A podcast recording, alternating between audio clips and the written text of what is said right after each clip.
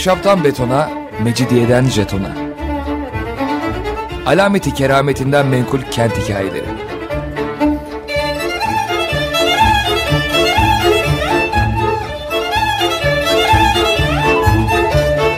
Hazırlayan ve sunan Pınar Erkan.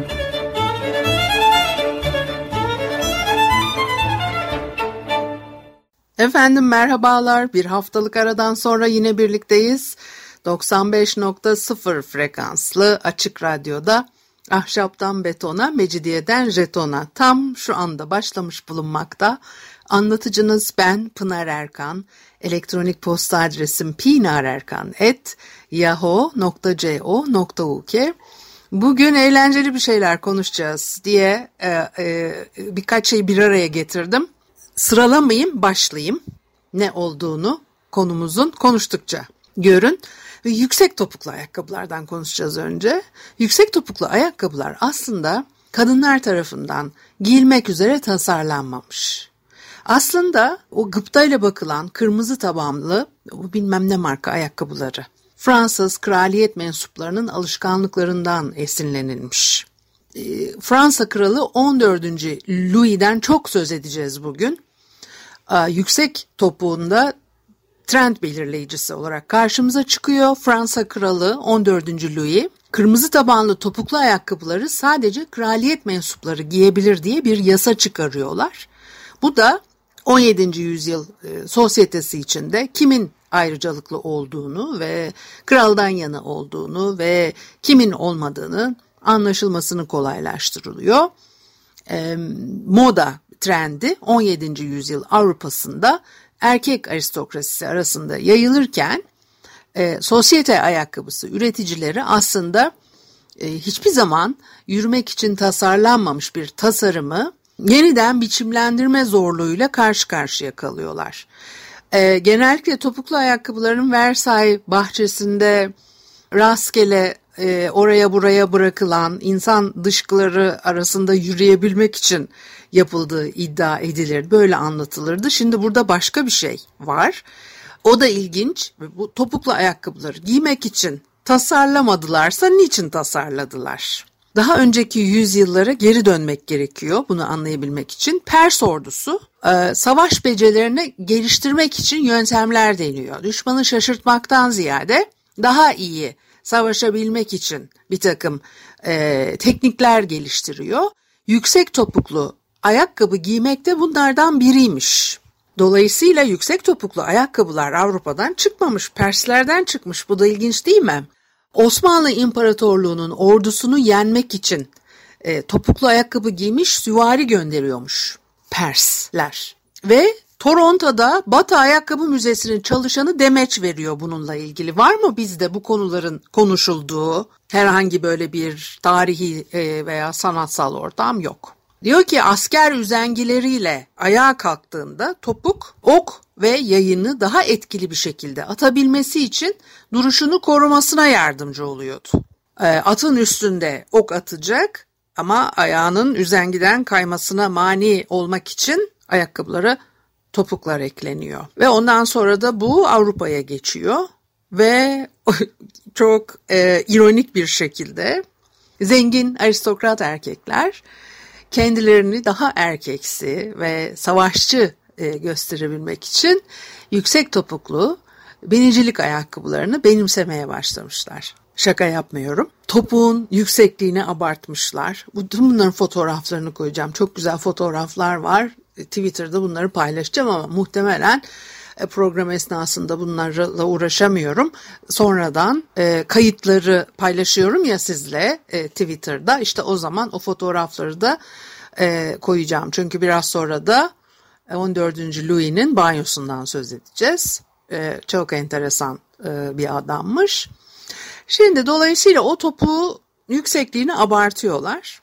Savaşı düşündürmek için pahalı kırmızı boya ekleniyor.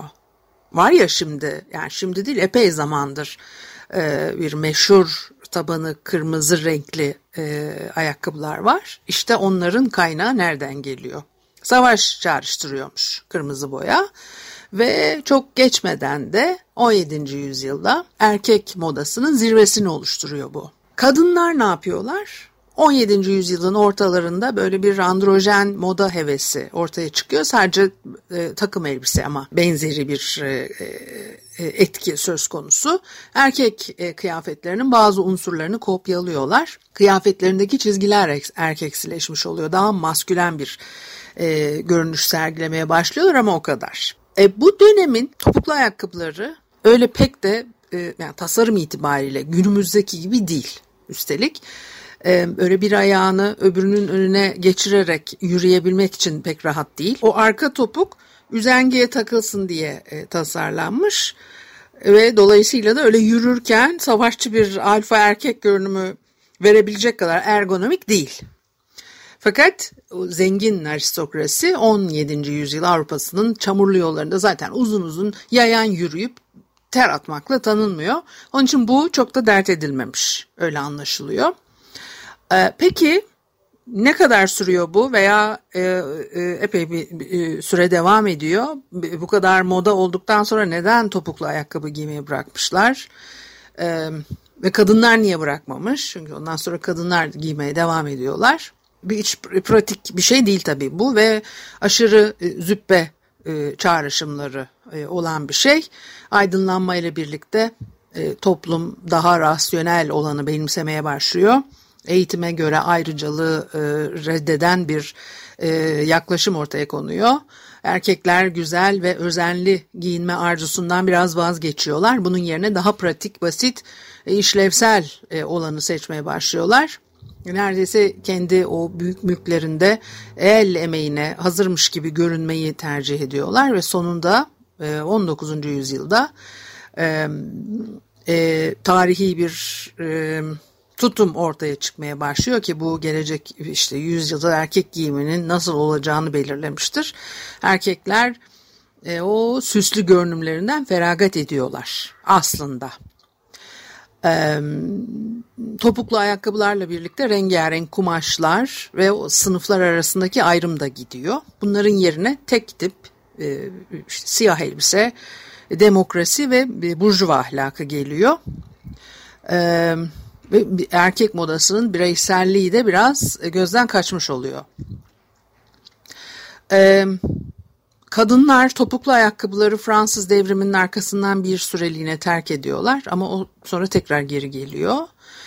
Ee, yani daha pratik e, modaya yönelik yeni geçiş her iki cinsiyet için de geçerli olmuyor. Erkekler o saçma modayı bırakırken e, kadınların e, yüksek topuklu ayakkabıları giymeye devam etmelerinin tarihsel bir açıklaması yapılıyor. O dönemde öyle inanıyorlar ki kadınlar erkeklerin aksine duygusal alışkanlıklarından kolay kopamayan e, eğitilemez e, yaratıklar olarak görülüyorlar. Dolayısıyla da buna bağlanıyor topuklu ayakkabıların e, giyilmeye devam edilmesi. Son derece sinir bozucu ve değil mi tartışmaya açık görüşler. Ondan sonra da 19. yüzyılda topuklu ayakkabıların nasıl bir e, cinsiyet baskısı aracı olmaktan çıkıp başka türlü bir aksesuara e, dönüştüğünü de yüksek topuklu ayakkabılarla dolu Victoria dönemi e, kartpostallarına bakarak anlamak mümkün olabilir. Onları örneklendiremeyeceğim size. E, Victoria döneminin çok enteresan, farklı e, tutumları, yaklaşımları var. E, bu konuda e, ancak e, bu kadar söyleyerek e, bırakmak durumundayım. Bir müzik arası verelim ki e, bu, şimdi e, başka türlü bir şeyden söz etmeye başlayacağım. Onu yarıda kesmeyelim. Bir müzik arası verelim ondan sonra devam edelim. Efendim Açık Radyo'da Ahşaptan Betona, Mecidiyeden Jeton'a devam ediyor. Haliyle Pınar Erkan'ı dinlemektesiniz e, kılık kıyafetlerden söz ettik. Yüksek e, topuklu ayakkabı modasının geçmiş yüzyıllarda nasıl erkekler arasında yaygın olduğunu konuştuk. E, bunlar hep sosyeteden, e, e, aristokrat e, çevreden çıkıyor ve asil olmanın en güzel yanı o dönemlerde özellikle e, hobilerin istendiği gibi sergilenebiliyor olması. E, e, Kraliçe 2. Elizabeth'in e, minyatür objelerle dolu bir koleksiyonu varmış gerçekten fakat Sadece o kadarla kalmıyor. Yine basit e, olabilir e, bir şey. 17. yüzyıl Fransa kralı 14. Louis e, egzotik narenciye ağaçlarından e, elde edilen e, parfümlerle e, rayihalandırılmış nadir bir e, mermer banyoda yıkanmayı seviyormuş. E, kırmızı e, e, mermerden bir efsanevi hamam 1674'te 14. Louis e, sipariş ediyor. E, böyle bir karmaşık oymalı lavabolar, altın heykellerle donatılmış. O dönemin en nadir e, mermerleriyle kaplı bir alan hamam dairesi kuruluyor. E, son derece e, e, müstehcen bir zenginlik e, gösterisi olarak bunu değerlendirebiliriz. Aynı zamanda Louis dünyanın en büyük portakal ağaçları koleksiyonunu yapıyor. En sevdiği parfümü yaratmak istiyor. Bunu yapabilmek için de en iyi örnekleri getirsinler diye elçilerini civar ülkelere gönderiyor. Sırf bu ağaçlar için kışın 2000 e, ağacın tamamını barındıran büyük bir bahçe katedrali inşa ettirilmiş. E, kapalı bir e, alan o e, gerçekten çok etkileyici ve enteresan. Acı portakal ağacının çiçeğinden üretilen bir çiçek özünü delicesine beğeniyor. Bir, bir tutku halinde kralda. E, ilk kez 17. yüzyılda bir İtalyan prensesi tarafından eldivenlerini ve banyosunu parfümlemek için kullanılmış.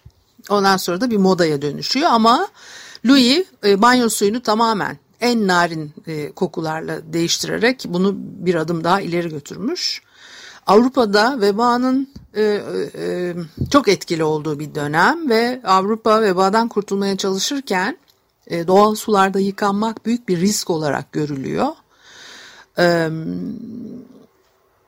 o parfümlü mermer havuzda banyo yapıyor ve e, elbette saray toplantılarında e, portakal çiçeği e, kokularıyla endam, arıza endam ediyor. Aynı zamanda da tıbbın karanlık çağlarında güvenli bir yıkanma yöntemi sayılmış bu. Öyle esansiyel yağ yani parfümeride en yaygın kullanılan çiçek yağlarından biri fakat o yağların içinde banyo yapmayı hayal etmek e, e, oldukça aşırılık olarak değerlendirilebilir bugün. Versay'daki e, tüm e, e, mermer ihtişamıyla o banyo dairesi 18. yüzyılda yıkılmış ve ahşap paneller gelmiş onun yerine.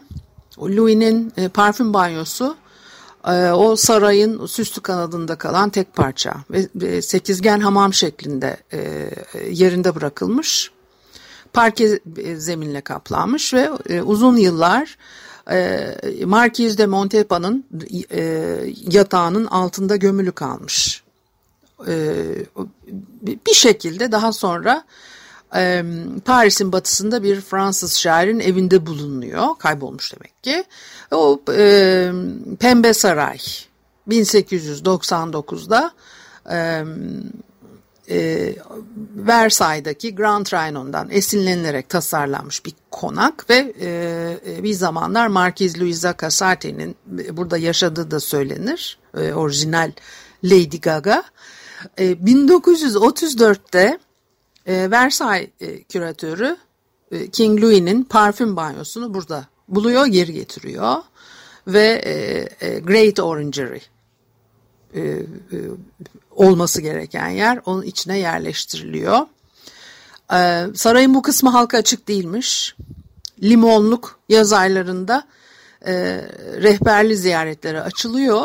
Hamam bazen konuyu iyi bilmeyen bazı tur rehberleri tarafından kraliyet süs havuzu olarak anlatılıyormuş ama siz şimdi öğrendiniz ya ben anlatınca sarayı gezerken denk düşerseniz tur rehberinin yanlışını düzeltirsiniz. Bu küvetin e, meraklı tarihini anlatarak. Şimdi 14. Louis Güneş Kralı olarak e, biliniyor. Ve başka bir merakı daha var. Bale o merakı da, dans tutkusu. E, o dönemde sadece erkekler dans ediyorlarmış. Ve o vakitlerde de dar taytlar giyiyorlarmış. Sadece Fransa'da değil, bütün e, Batı dünyasında bale sanatı böyle gelişiyor. 15. yüzyılda İtalya'da başlıyor aslında. E, ve o Louis'nin zamanında hem e, gösteri yapmak hem de gösterileri izlemek sadece toplumun üst kademelerine tanınmış bir ayrıcalık ve sarayda gerçekleştiği için de saray balesi olarak isimlendiriliyor. Fakat bugün izleme olanağı bulabileceğimiz bale gösterilerine de hiç benzemiyormuş bunlar. Detaylı kurgulanmış uzun hikayeleri yok. Onun yerine sadece bir temaları var. Örneğin bahar teması. Yani biraz ulusal gurur propagandası ama daha çok bahar temalı ve bolca e, pandomim e, oluyor içlerinde. E, Louis farklı. Birincisi yani bir kere karakter olarak ve neden böyle bir enteresan kişiliği var.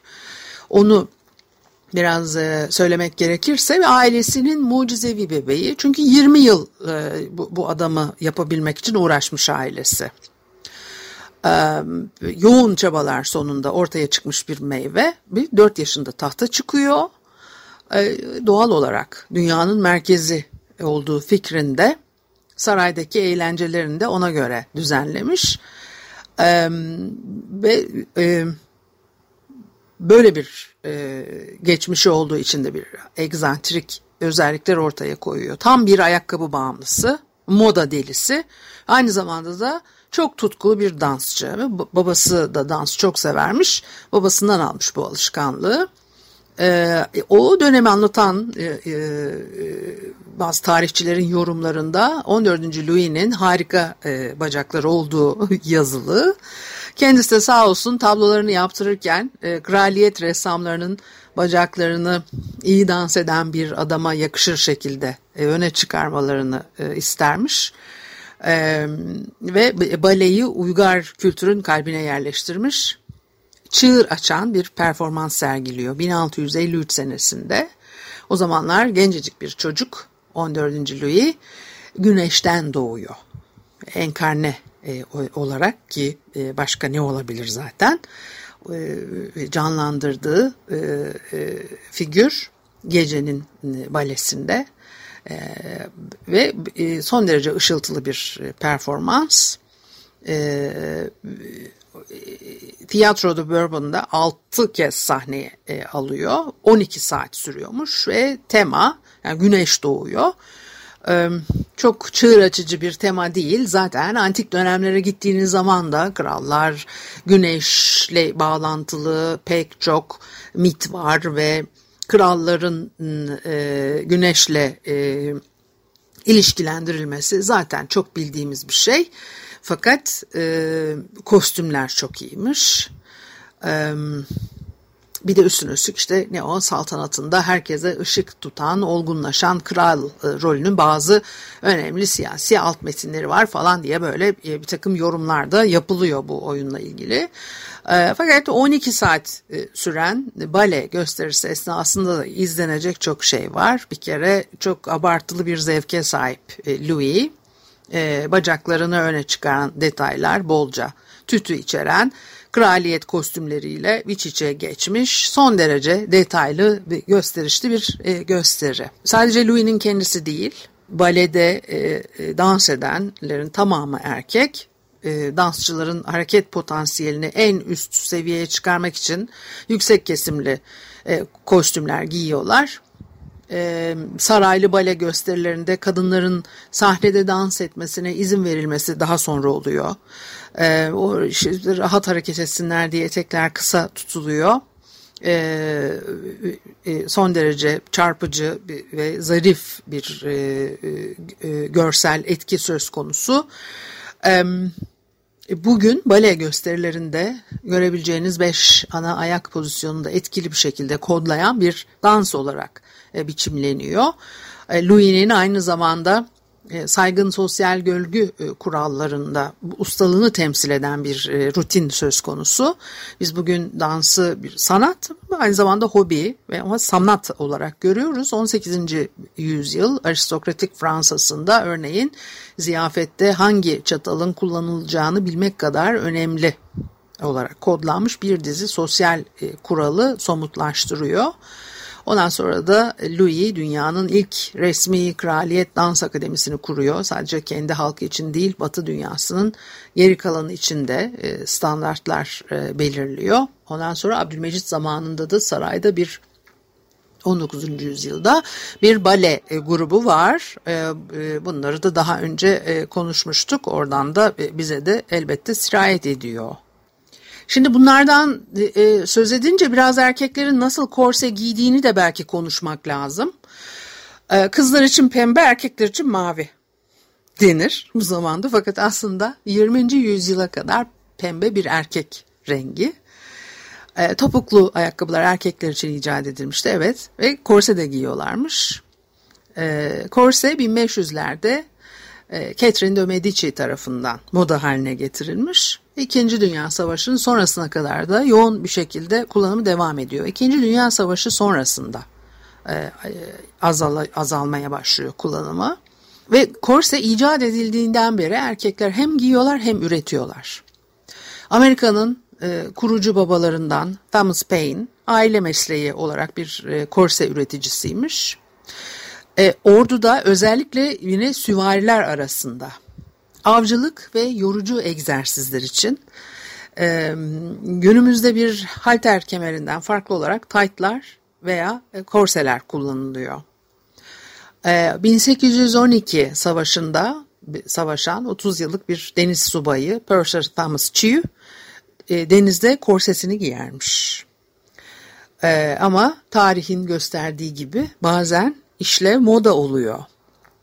Şimdi burada bizim algıladığımızdan ve bugün bir dünya için bir kabulümüz var. Onun çok daha dışında bir daha farklı bir e, dünya e, olduğunu çok net bir şekilde anlamak gerekir. Çünkü geçmişe bakmıyoruz bile. Sadece o kadar hızlı hale geldi ki yaşam. Sadece içinde bulunduğumuz dönemde ne görüyorsak ondan ibaret bütün dünya zannediyoruz. Halbuki öyle değil. 19. yüzyılda bir Fransız. Sır belin inceliği ve darlığında yatar diyor. Terzinizi bu konuda eğitin, ısrar edin, düzen kurun, tehdit edin. Omuzlar geniş, etekler bol dökümlü, bel iyice sıkılmış olacak. Benim kuralım bu. Biraz dandilikle e, alakalı erkek modası için e, büyüleyici bir e, dönem. 18. yüzyılın sonlarıyla 19. yüzyılın başlarında Avrupa'da özellikle Büyük Britanya'da yaygın bir trend haline gelmiş. Ee, ve e, dandiler fiziksel görünüme özel e, olarak önem veriyorlar. Ve modaya uygun dış giyimin altındaki doğal figürü abartmak için e, rafine terzilik kullanarak e, aristokrat yaşam tarzını taklit etmeye çalışıyorlar.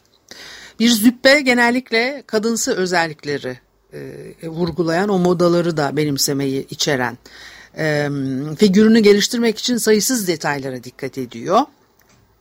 Yeterince ince değilse iç çamaşırı, korseler veya o, e, ne o işte kemikli iç çamaşırı veya işte göğsünü, omuzlarını, uyluklarını, inciklerini, kalçalarını geliştirmek için başka yerlere de özel e, pedler e, e, kullanılıyor.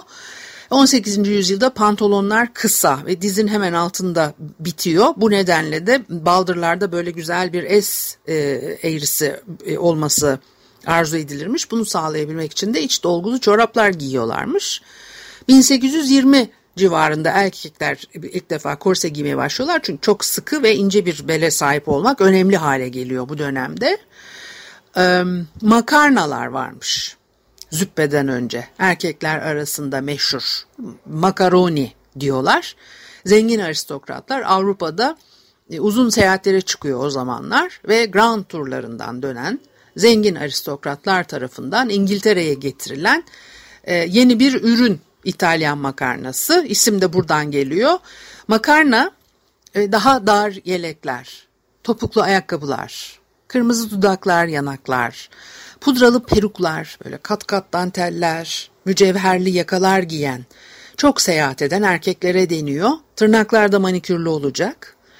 Ee, e, makarna kulübünden deniyor bu tiplere. Ve modaya uygun, çağdaş olan her şeyde çok makarna olarak e, atıfta bulunuluyor. E, Fransız devriminin o e, toplumsal kargaşasından sonra züppe daha sade bir erkek e, kıyafet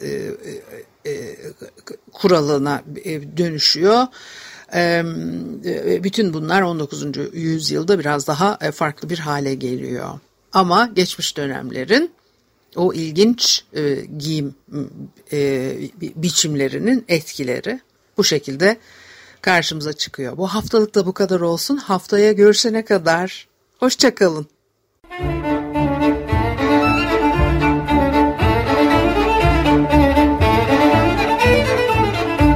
Ahşaptan betona, mecidiyeden jetona.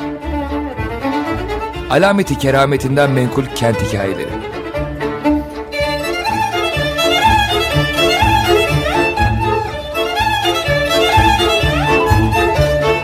Hazırlayan ve sunan Pınar Erkan